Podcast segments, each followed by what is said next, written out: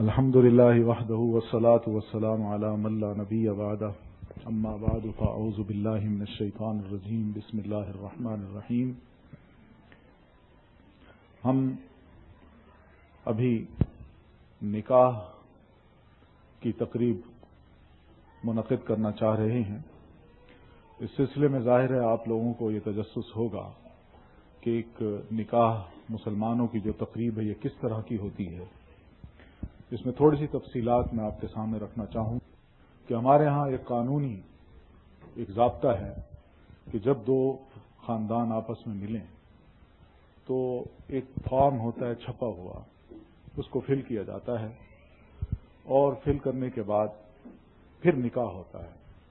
تو یہاں پر چونکہ کاغذات پہلے سے ہی یعنی طے شدہ ہیں تو آپ حضرات کے سامنے یعنی ایک زبانی جو عمل ہے نکاح کا وہ ہم انشاءاللہ کریں گے. دلہا بھی یہاں موجود ہیں اور دلہن کی طرف سے ان کے وکیل یعنی ان کے والد جو ولی ہیں یہ بھی موجود ہیں. نکاح کے بارے میں دو تین باتیں بڑی ضروری ہیں. پہلی بات تو یہ ہے کہ نکاح کو نکاح کیوں کہا جاتا ہے, اور یہ نکاح جب ہوتا ہے تو اس موقع پر کچھ پابندیاں ہیں, کچھ ضرورتیں ہیں, کچھ شرائط ہیں جو ہماری شریعت نے ہم پر عائد کی ہیں. نکاح کا مطلب ہوتا ہے عربی زبان میں اعلان کرنا, یعنی دو خاندان دو انسان یعنی مرد اور عورت جب اپنے تعلقات کو قائم کرنا چاہتے ہیں تو پھر اس کا اعلان ہوتا ہے تاکہ سب لوگوں کو اس کا علم ہو جائے کہ یہ ایک قانونی حق شرعی حق جو اللہ نے ہمیں دے رکھا ہے, ہم اس کو اللہ کو گواہ بنا کے استعمال کر رہے ہیں, اس لیے اس کا یہ اعلان ہوتا ہے. نکاح میں پہلی شرط تو یہ ہے کہ اس کا اعلان کیا جائے. خفیہ نکاح اللہ نے پسند نہیں کیا. اگر خفیہ نکاح کیا جائے تو یہ ایک جرم ہوتا ہے, اور یہ جرم آدمی پھر چھپ کے کرتا ہے, اس کا اعلان نہیں ہوتا. اس لیے شریعت نے نکاح کے مقابلے میں اس کے لفظ کو سفاح کہا ہے. سفاح کا مطلب ہوتا ہے خفیہ قسم کا نکاح جو محض اپنی انسان خواہش کو پورا کرنے کے لیے کر لے اور وہ وقتی ہو اور پھر بعد میں اس کا کوئی تعلق اس سے نہ ہو. اس خفیہ نکاح کو سفاح کہا گیا جس کا مطلب ہے زنا. تو نکاح میں چونکہ اعلان ہوتا ہے اس لیے نکاح کی ایک پہلی شرط ہے کہ یہ اعلان ہو. تو اعلان جب ہوتا ہے تو پھر اپنے عزیز اور اقارب کو بلایا جاتا ہے اور وہ اس اعلان کو سنتے ہیں اور پھر اس موقع پر وہ گواہ بھی بن جاتے ہیں. تو دوسری شرط ہے اس کی گواہی کی کہ نکاح کے موقع پر جو دو خاندان آپس میں مل رہے ہیں یا ایک خاندان کو آباد کیا جا رہا ہے وہاں یہ بڑی ضروری بات ہوتی ہے کہ وہاں پر کچھ گواہ بھی ہوں جو جانتے ہوں میاں کو اور بیوی کو, اور یہ گواہی وہ خود دے سکیں کل کو قانون کے سامنے اللہ کے سامنے کہ ہاں اللہ ہم گواہ تھے, ان دونوں نے نکاح کیا تھا, اس تعلق کو جوڑا تھا, تجھے سامنے رکھ کر تجھے گواہ بنا کے ہم اس کے گواہ ہیں. گواہ نہ ہو تو پھر بھی یہ جرم خفیہ طور پر ہو سکتا ہے. تو اس لیے گواہی کو ضرور بیچ میں ڈالا گیا کہ گواہی کا ہونا بھی بڑا ضروری ہے. پھر تیسری بات ہے حق المہر کی کہ مہر بھی اس موقع پر متعین ہو, اور چاہے وہ اسی موقع پر ادا کر دیا جائے یا بعد میں کیا. یہ مہر محض ایک ٹوکن منی ہوتی ہے, خاوند کی طرف سے ایک ٹوکن ہوتا ہے کہ میں آئندہ کے لیے ذمہ داری لے رہا ہوں, کہ یہ ایک ٹوکن کے طور پر ایک پیشکش ہے میری کہ مستقبل میں جو ہم نے اپنا خاندان آباد کرنا ہے تو اس موقع پر جو بھی اخراجات ہوں گے, جو بھی کھانا پینا ہوگا, رہائش کا بندوبست, وہ میرے ذمہ ہے. تو اس وجہ سے شریعت نے مرد کی استطاعت کے مطابق اس پر مہر کو بھی فرض کیا ہے کہ وہ اس موقع پر مہر بھی دے. مہر کا تعین کتنا ہو یہ مرد کی استطاعت پر ہے. اس کا تعین جو ہمارے ہاں کیا جاتا ہے ساڑھے بتیس روپے یا چونتیس روپے, یہ آج سے ستر اسی سال پہلے کی بات ہے. اس وقت تو چونتیس روپے کا بہت کچھ سونا آ جاتا تھا, لیکن آج چونتیس روپے کی ایک کلو چینی بھی نہیں آتی. اس لیے یہ کوئی مہر متعین نہیں ہے. نبی علیہ الصلوۃ والتسلیم نے شادیاں کیں, اپنی بیٹیوں کی کیں, دوسروں نے کیں, لیکن اللہ کے رسول مختلف مواقع پہ اپنی حیثیت کے مطابق جو آپ کے پاس تھی آپ مختلف مواقع پہ مختلف حق المہر دیتے رہے، اور اس طرح بچیوں کے بھی جو نکاح کیے آپ نے اس موقع پر بھی کوئی ایک حق المہر نہیں تھا بلکہ مختلف۔ تو یہ تین چیزیں نکاح کے موقع پر بڑی ضروری ہوتی ہیں۔ آدمی کے پاس اگر پیسہ ہے تو بیوی کو احترام دینے کے لیے جتنا بھی وہ دے سکتا ہے وہ پیش کر دے اس موقع پر، اور اگر نہیں ہے تب بھی شریعت یہ کہتی ہے کہ اگر نہیں ہے تو اپنی استطاعت دیکھو، اگر تم لوہے کی ایک انگوٹھی بھی دے سکتے ہو وہ بھی دے دو۔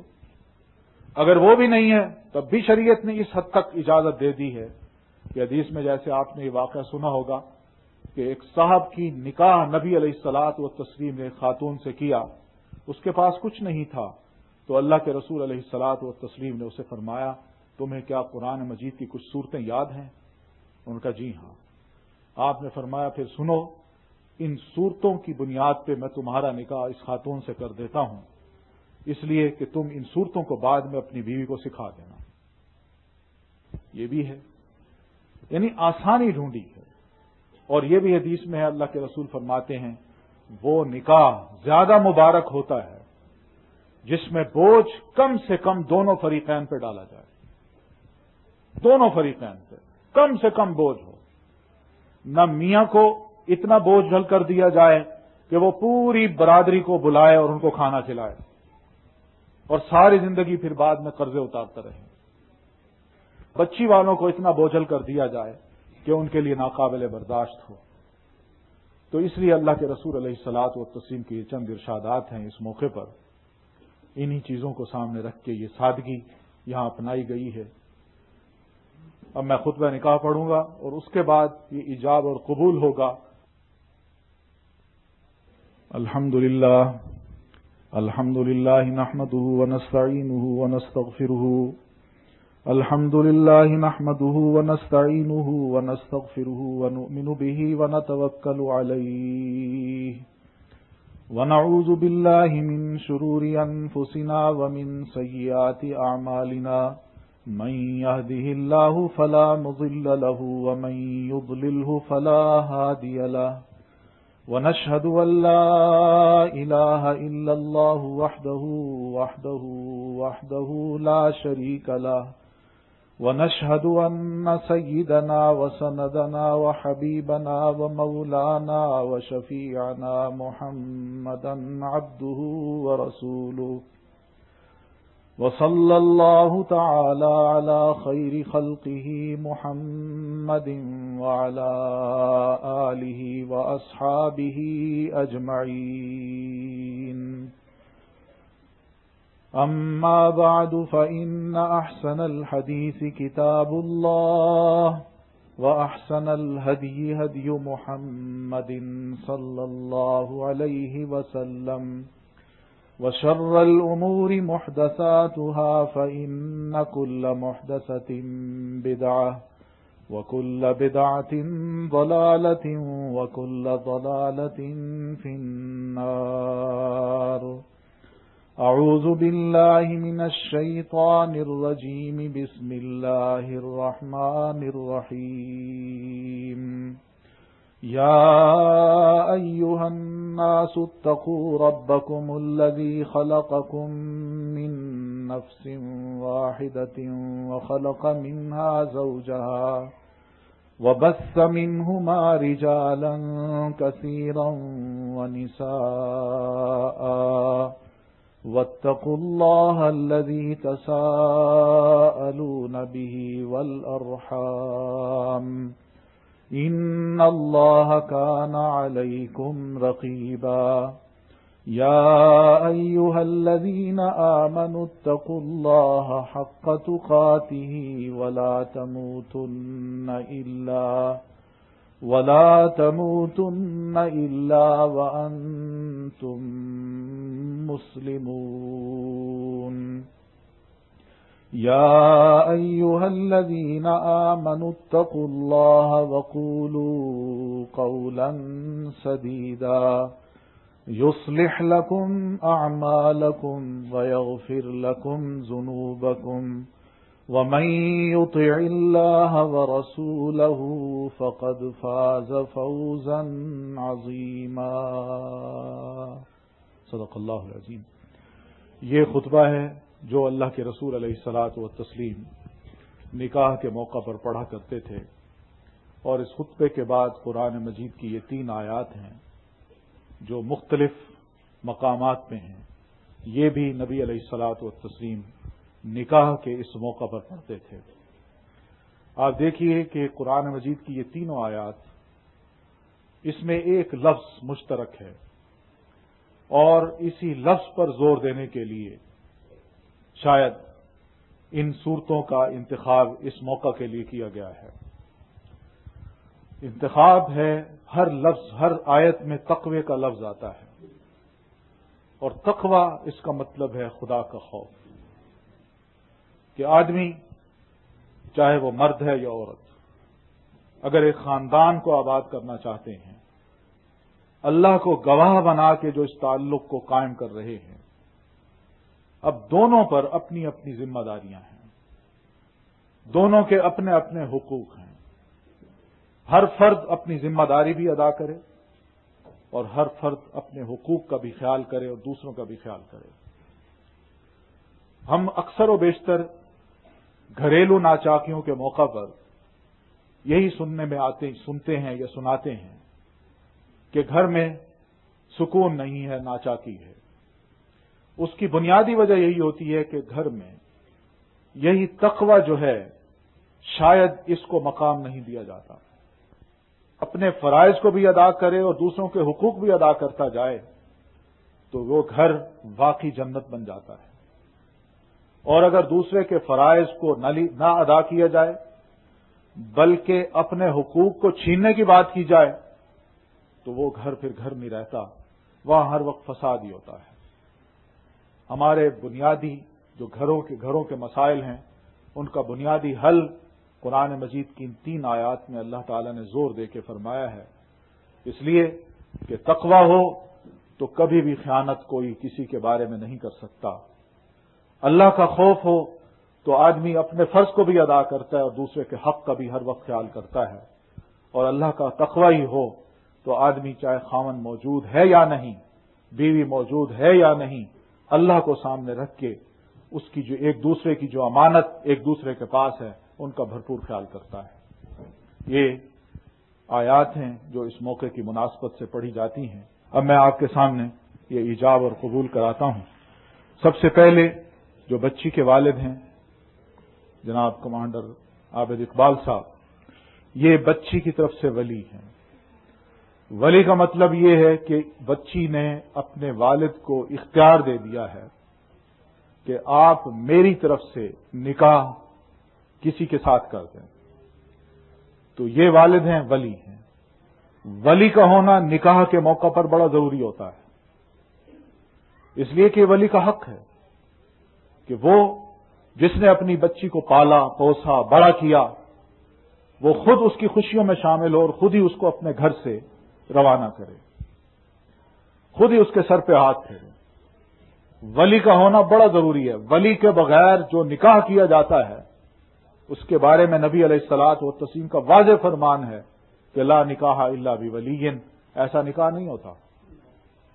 یہ بھاگ کے جو نکاح کیے جاتے ہیں اور عدالتوں میں چلے جاتے ہیں، تھانوں میں جا کے رپورٹیں درج کرا دی جاتی ہیں، یہ سبھی ہمارا معاشرہ ان چیزوں کو قبول کرنے کا عادی نہیں، کہ والد کبھی یہ تسلیم نہیں کرتا کہ میری بچی عدالت میں جائے میرے بغیر جا کے نکاح کروا لے.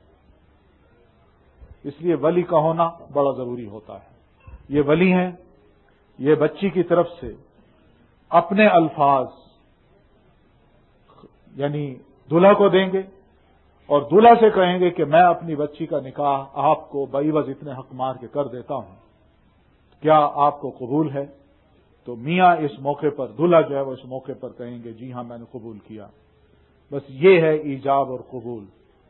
لوگ گواہ بن جاتے ہیں، اللہ بیچ میں ہوتا ہے، اور اس بنیاد پہ ایک حرام چیز حلال ہو جاتی ہے. الحمدللہ رب العالمین، والصلاۃ والسلام علی رسولہ محمد وعلی آلہ و صحابی اجمعین. میں اپنی بیٹی عائشہ اقبال کا نکاح باویس پندرہ ہزار حق المہر کے توصیف صاحب نکاح کر دیتا ہوں. الحمدللہ رب العالمین والصلاة والسلام علی رسولہ محمد وعلی آلہ وصحبہ اجمعین. میں اس نکاح کو قبول کرتا ہوں قبول کرتا جزاکم اللہ خیرا. تو یہ ہے یہ ہے ایک نکاح کی تقریب جو کہ آپ سب کے سامنے ہوئی ہے. اب آخر میں ہم دعا کرتے ہیں ان سب کے لیے اور پھر اس کے بعد ہم آپ سے اجازت چاہیں گے. دعا کر لیجئے ان کے سب کے لیے. یا ربی لک الحمد کما ينبغي لجلال وجهك وعظیم سلطانک. اللهم صل علی محمد وعلی آل محمد وبارک علی محمد وعلی آل محمد انک حمید مجید. ربنا آتنا فی الدنیا حسنة وفی الآخرة حسنة وقنا عذاب النار. اللهم احسن عاقبتنا فی الامور كلها. اللهم احسن عاقبتنا فی الامور كلها. اللهم احسن عاقبتنا في الامور كلها واجرنا من خزي الدنيا وعذاب الاخره واجرنا من خزي الدنيا وعذاب الاخره واجرنا من خزي الدنيا وعذاب الاخره. اللهم الف بين قلوبهما. اللهم الف بين قلوبهما. اللهم الف بين قلوبهما واصلح ذات بينهما وَأَصْلِحْ ذَاتَ بَيْنِهِمَا وَأَصْلِحْ ذَاتَ بَيْنِهِمَا. اللهم اجعلهما قرة عين لوالديهما. اللهم اجعلهما قرة عين لوالديهما. اللهم اجعلهما قرة عين لوالديهما. اللهم هب لهما أولادا صالحا. اللهم هب لهما أولادا صالحا. اللهم هب لهما أولادا صالحا ورزقا طيبا حلالا ورزقا طيبا حلالا. ربنا تقبل منا إنك أنت السميع العليم وتب علينا إنك أنت التواب الرحيم.